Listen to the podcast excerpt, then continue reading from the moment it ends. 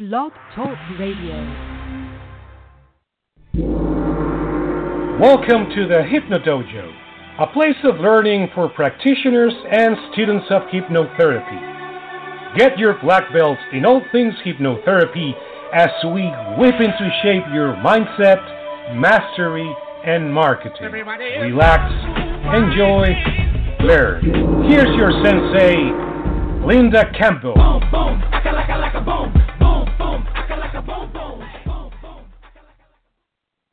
Hi, I'm Linda, and thank you so much for joining me on the Hypno Dojo. I am the president of the Canadian Association of Counseling Hypnotherapists and Educators and run my own hypnotherapy school, the Horizon Center. And the Hypno Dojo is a place for anybody interested in hypnosis, whether you're a practitioner, a student, or a layperson, to come and get some ideas as to how you might improve your practice or add to the things that you're already learning.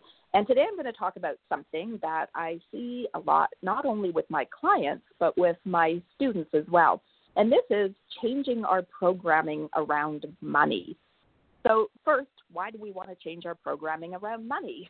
well, don't we all want to have enough? Don't we all want to have a life that is fulfilling and rewarding and where we're able to be successful? Um, to just take a little aside here. This is particularly important for my students, I think. I mean, yes, it's important for my clients as well. But this is something that I cover in my program to a certain degree because here are these students coming and taking training with me. They are committing five grand almost and a year of their life to learning hypnotherapy. And in the classes, I'm giving them tons of information and they're getting plenty of time to practice, and I'm giving them good quality material. However, if we have a mindset around money that says it's not right to ask for money, that you know we have to work hard for our money, uh, if people have a hard time putting a value on what it is they do, it doesn't matter how good your hypnotherapy training is or how great the techniques are that you're being taught, your business is not going to flourish. I believe that there's three pieces that we have to have in place uh, before our business will do well. There's mastery of the techniques we're being taught. Obviously, if you're a lousy hypnotherapist, you're not going to make a good earning. Uh, the second is marketing. Uh, you can have, again, great hypnotherapy skill and a lot of good education, um, but if people can't find you, then you're not going to earn a living. And then the last is your mindset, talking about today when I talk about changing your programming around money. If you're, again, unable to ask for money from a client, if you feel kind of weird about doing that, uh, or you have a hard time wrapping your head around being an entrepreneur, being a business person, then again, that can affect not only your business, but the kind of results that you get from your clients. Clients put value on what they have to pay for uh, you know, I tell my students when they graduate from my program to do some research into what the going rate is for a hypnotherapist in whatever area they're going to work in. I'm in Victoria, BC, and here it's maybe 80 to 100, 120 dollars an hour for a startup hypnotherapist. Now, a lot of my students say, well, you know, I'm just starting out. I don't want to, you know, I, I don't feel like I have enough experience yet, so I'm going to put my rates down really low. But take a moment to consider this if you're charging maybe 60 bucks for your sessions and people are doing research to see who's out there and what they're charging, if they come across your rate of $60 and then they come across other rates of 80, 100, 120, 110, 140, what are they going to think about your rate? What are they going to think about you? They're going to think you don't have experience, that you they don't know that you don't know what you're doing, and they're going to pick somebody who's in that uh, you know medium to higher range rate. They're not going to pick the person who looks low. And there's a bigger reason for pricing yourself accordingly uh, as well. Um, and this is kind of a, I could get on my soapbox and lecture about this forever. Hypnotherapy is not very widely understood. People still think of stage hypnosis or street hypnosis when they think of hypnosis. They don't realize hypnotherapy is a is a profession, just like counseling therapists. That you know, the hypnotherapy gives it away, but we're still our way in this field. So people already kind of assign us the same kind of credential or credibility often as street or stage hypnotists. So we got to fight against that reputation. If we are pricing ourselves really low, we're implying in doing so that we're not professional, that this isn't a credible career, a credible choice for therapy. So we really need to maintain our professional image by not undercutting our colleagues. If your colleagues are charging in the $100 range in the area that you are living in and you're charging 60, then you're making the whole profession look bad, right? So we also want to respect the profession, respect the time and energy that you've put into your studies, respect the fact that you are providing for people a real transformation and charge what the transformation is worth. Okay, so I'm going to step off my soapbox. But this is why I spend a lot of time on this topic, is I want my students to not only have confidence in the skills that they're learning, but to be able to go out and confidently ask for whatever the going rate is. Again, if you don't want this to be just a hobby, but a career, you need to get comfortable around money, which means, again, possibly changing some of your own money programming. When I first started working as a hypnotherapist, I had been teaching prior.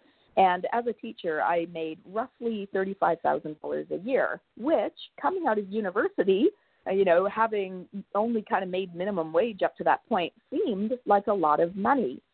When I went from doing uh, therapy, or sorry, doing teaching to doing hypnotherapy a while to get accustomed to asking for an hourly rate that was way higher than what I was getting paid per hour as a teacher.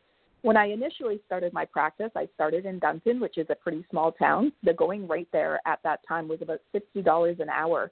But to go from $35,000 a year to $60 an hour, I actually had to practice saying that I charge $60 an hour with a straight face and without it sounding like meek or timid. If you're saying to your prospective client, that'll be a $60 an hour, they're going to be like, okay, you don't know what you're doing. So you got to get confident saying it.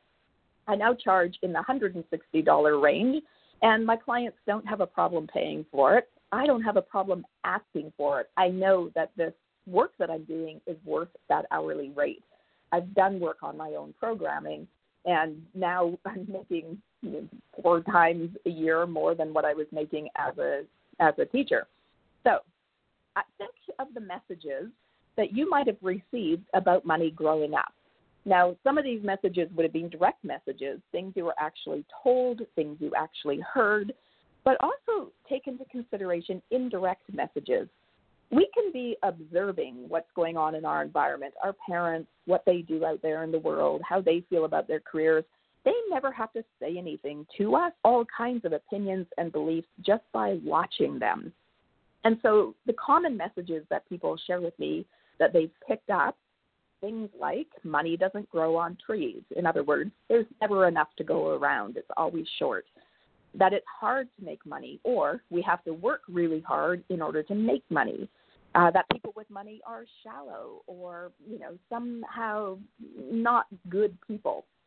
Of course, we've all heard the love of money is the root of all evil. Then, of course, there's messages we may have received about how certain careers or certain paths are not viable. You know, things like you can't make money doing something innovative or doing something creative, the whole starving artist mentality. And then there's the oh, old, you can't be spiritual and be wealthy. In other words, if you're doing something like hypnotherapy, which may have kind of a, a spiritual or esoteric meaning, that somehow in that kind of a profession, or I'm dealing with a little bit of a throat issue, uh, it's, you're not going to have a lucrative career. I grew up hearing the garbage man doesn't love picking up the garbage. You don't have to love doing what you do. You do your job, you do your nine to five, and you can enjoy your life when you retire. So when I went from doing my nine to five teaching job to, oh my gosh, starting a business as a hypnotherapist, it was difficult for me to step into that. I was letting go of something predictable. I was letting go of something that I didn't love in in order to step into something that I did love, and it went against all my programming. So I had to really face a lot of my own internal beliefs when I launched a practice and moved into doing something that was actually something I did love. So, how do you know if you have a limiting belief around money? Simple. Look at the facts. Right? Do you live paycheck to paycheck? Do you get stressed out about money? Do you find yourself laying awake at night thinking about the bills or how you're going to be able to afford some big expense that's coming up? Do you find yourself with unexpected expenses if extra money comes in? So you make a little extra money, but then the car breaks down, or your kid needs braces, or something comes up and just magically swoops that money away. Uh, are your bills and income tax, etc., all paid and paid on time, or do you kind of put it off? Is there enough money for the things that you need and the things that you want? Are you in debt? And you may have yeses to some of these questions and nos to some of these questions. It doesn't mean, you know, that you only have stuff around money if you have all of these checked off. You can have some areas that are doing really well and other areas where you still have challenges. Uh, for example, I no longer worry about if there's going to be enough clients or enough money coming in. I don't live paycheck to paycheck. There's always extra. There's plenty to go around for what I need and what I want. So that part of my money programming I've dealt with, I've worked on. I no longer question whether I'm going to be okay when it comes to money. But where I still have some work to do is I don't particularly, you know, like paying income tax. I pay it, but I'm always behind or I'm always having to be reminded or I always on my shoulder. So I know that I still have a little bit of programming about having to give money away when I feel like and this is completely illogical. A lot of our programming is when I feel like I'm not getting anything useful back. I'm happy to pay for rent. I'm happy to pay for food. I'm happy to pay for things where I can see the actual benefit to me. But when it comes to something where the benefit is kind of, you know, not not fathomable, it's not tangible, that's where I know I have a little bit of a money hang up. So there's still a little bit of work to do there. I'm definitely in a completely different place than I would have been years and years and years ago, where I was still living paycheck to paycheck or having concerns about how I was going to have all my needs met.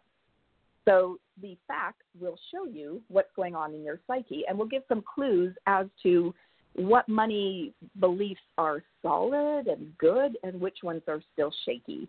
So, do I live paycheck to paycheck? Nope. Do I have enough money for my needs and wants? Yes those beliefs are solid. I don't have to do any work on those.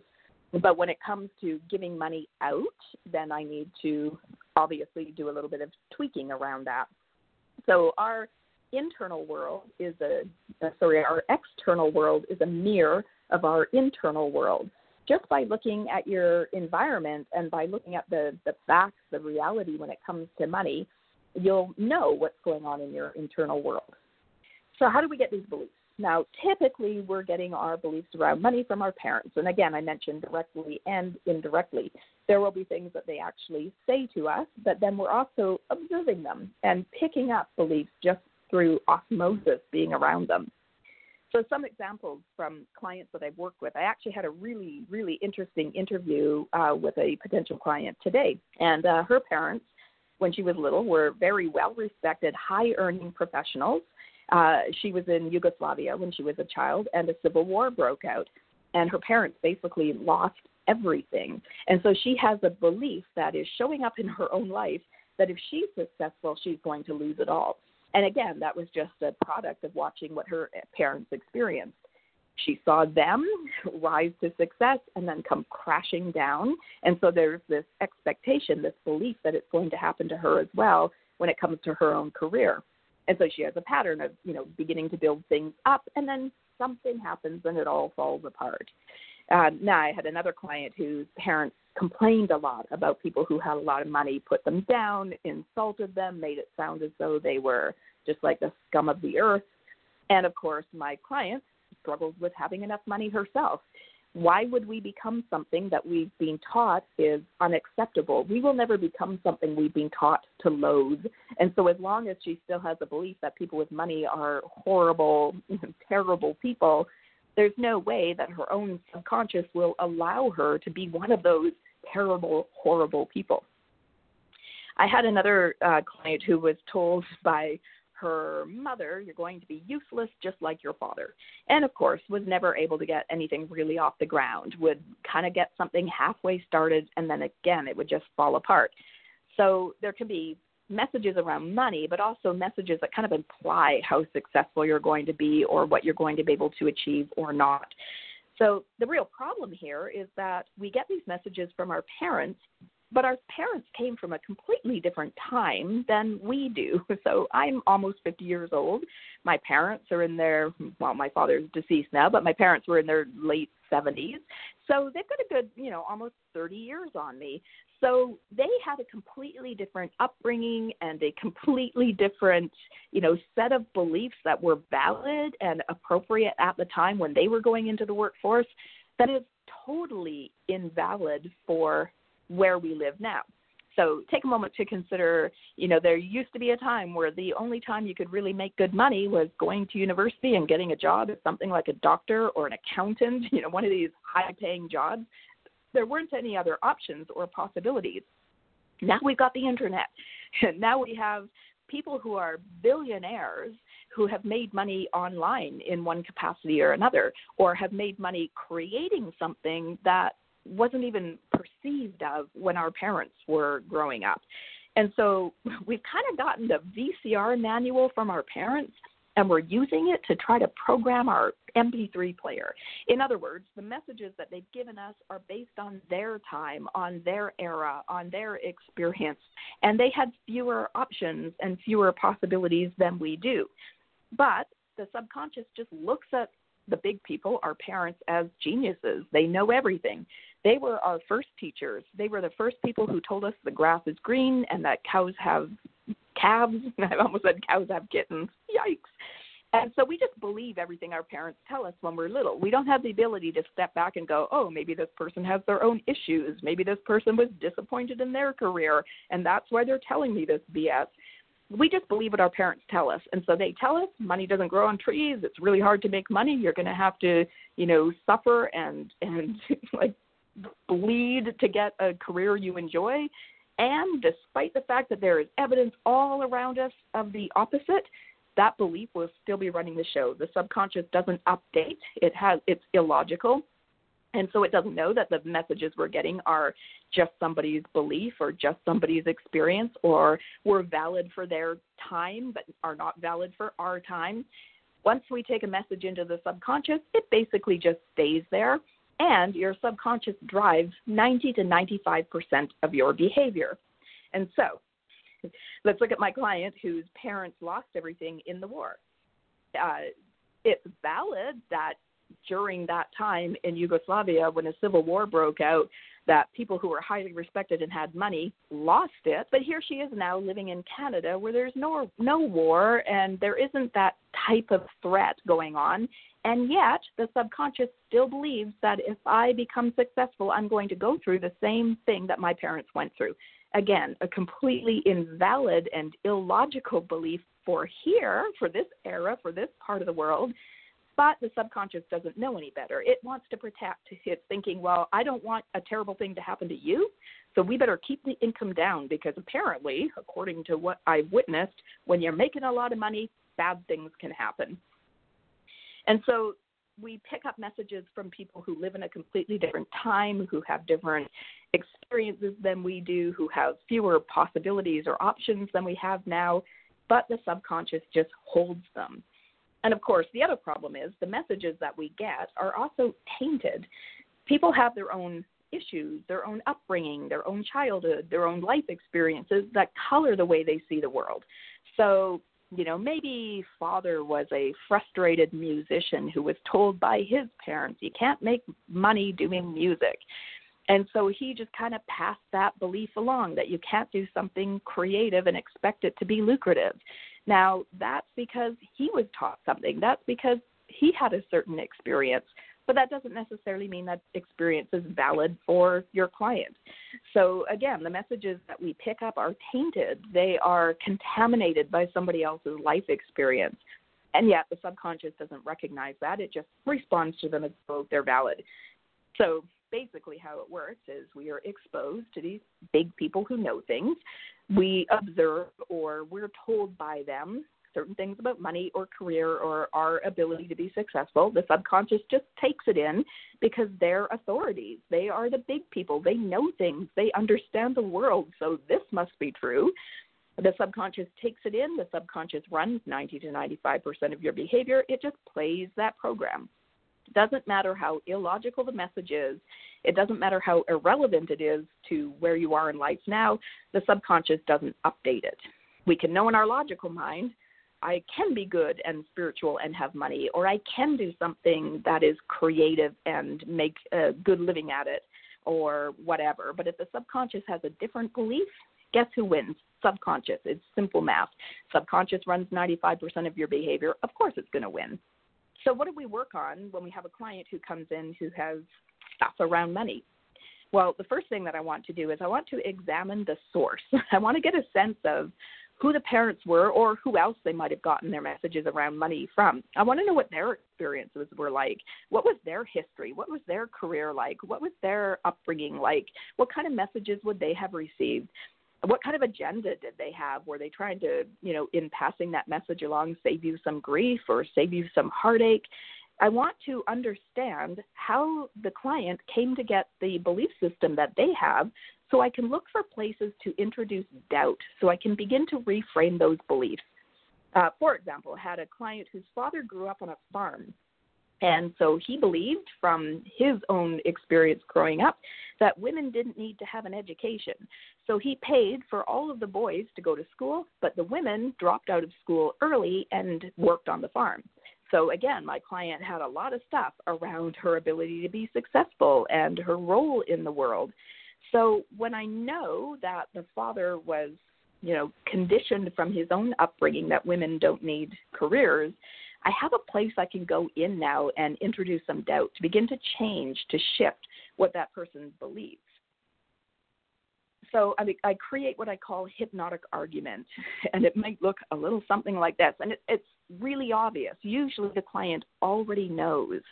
So hypnotic argument meant around that might be your father passed on a belief to you that women don't need to have an education. And he may have believed that because that's what was taught to him.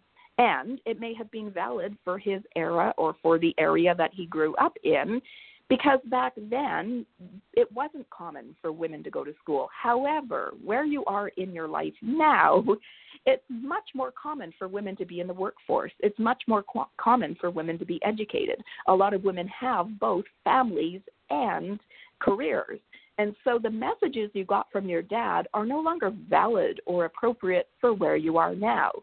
Therefore, you feel comfortable pursuing an education. You feel comfortable putting yourself into the workforce or whatever it might be.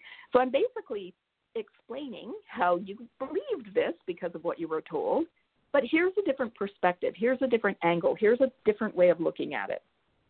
So I'm updating with hypnotic argument, where I'm basically looking at the messages they believed and creating a counter argument. I'm also going to get the client to look for examples of the opposite. So, for example, if the client has been brought up to believe that you can't be spiritual and wealthy, I might get them to think about people that they know or know of who are both spiritual and wealthy. So, for example, Oprah Winfrey, right? Probably the wealthiest woman in the world ever, and is somebody who's very open about her spirituality. Uh, you might have a client who was brought up to believe that you can't make money in an innovative or creative field. Well, look at Bill Gates or Steve Jobs. If you can get them to consider people they're aware of who have been able to achieve that, again, it starts breaking down that belief if they have a belief that you have to work really hard for your money, I'm going to get them to pay attention, you know, pay, play a game of I Spy. Start paying attention and looking out for people who love their work and have a lucrative career. And so again, I'm, I'm getting the client to collect evidence that supports the belief that they want to maintain that you can be spiritual and wealthy, that you can make money doing something creative, that you don't have to work hard for money in order to turn around the belief that they picked up. Of course, I'm going to work on instilling new beliefs. I'm going to ask the client, what would you like to believe? Or what do you believe consciously that you want your subconscious to know?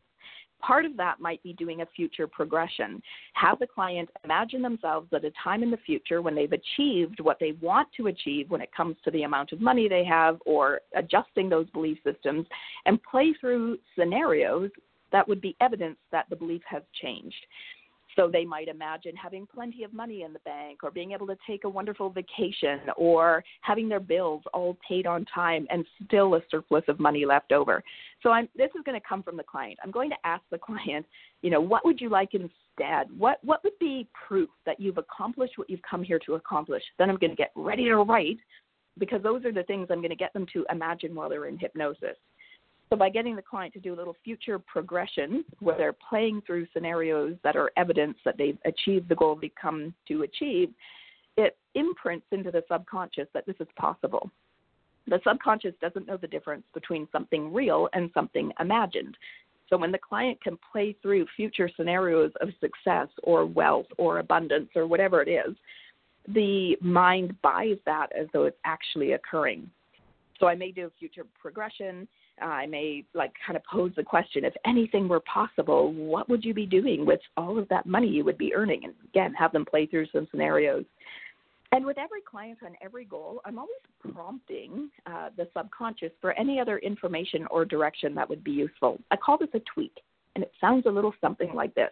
Your subconscious knows everything about you. It's got all your history stored within. It understands all your beliefs and behaviors, why you do what you do and don't do what you don't do whatever it is we need to know or understand in order to help you to have the abundance or the wealth or whatever that you would like to have, your subconscious will give you insight into that. It might be a memory that surfaces, it might be a feeling or a knowing or a thought, it might be an aha moment, one of those cathartic moments when suddenly things make sense. But whatever it is we need to know or understand will come through. Your subconscious will give you clarity around it because its job is to help you out. And simply because you have a goal of having more wealth or abundance or whatever, your subconscious will shine light on any beliefs or any experiences that are having an impact on you otherwise.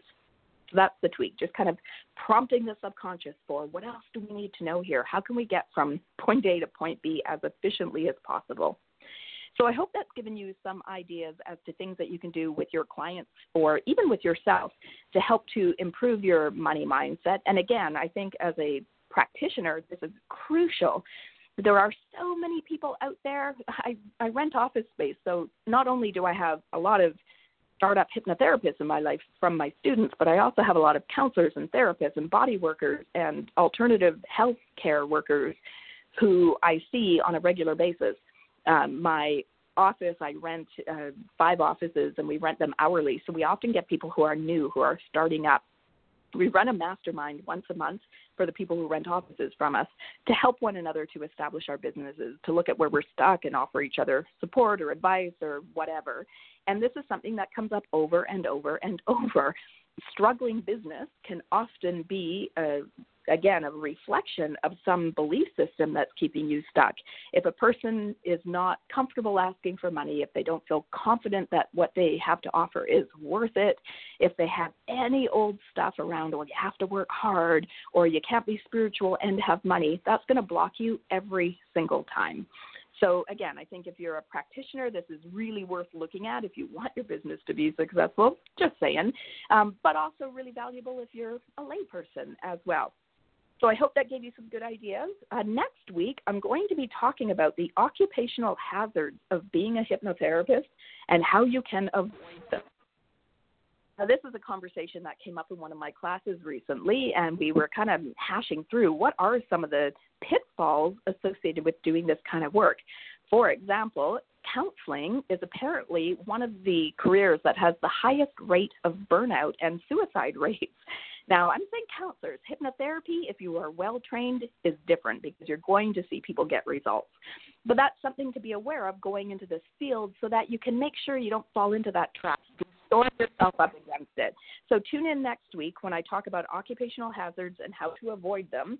And if you're interested in hypnotherapy training, I have classes in Victoria, BC, as well as online. And my online classes are all face to face on Zoom, interactive, so we can see each other and hear each other and practice together. The classes all begin in September. I am now taking applications for those programs, and I do expect them to fill up. We are conditioned to go back to school in September, so my classes will be full. If you're interested in information, you can contact me at info at horizoncenterhypnotherapy.com, or you can give me a call at 250 382 2485. Thank you so much for tuning in and have a wonderful weekend. Okay, take one with corrections with Campbell. With Campbell. Campbell. The, the, okay. Get your black belt in all things hypnotherapy and blah blah blah.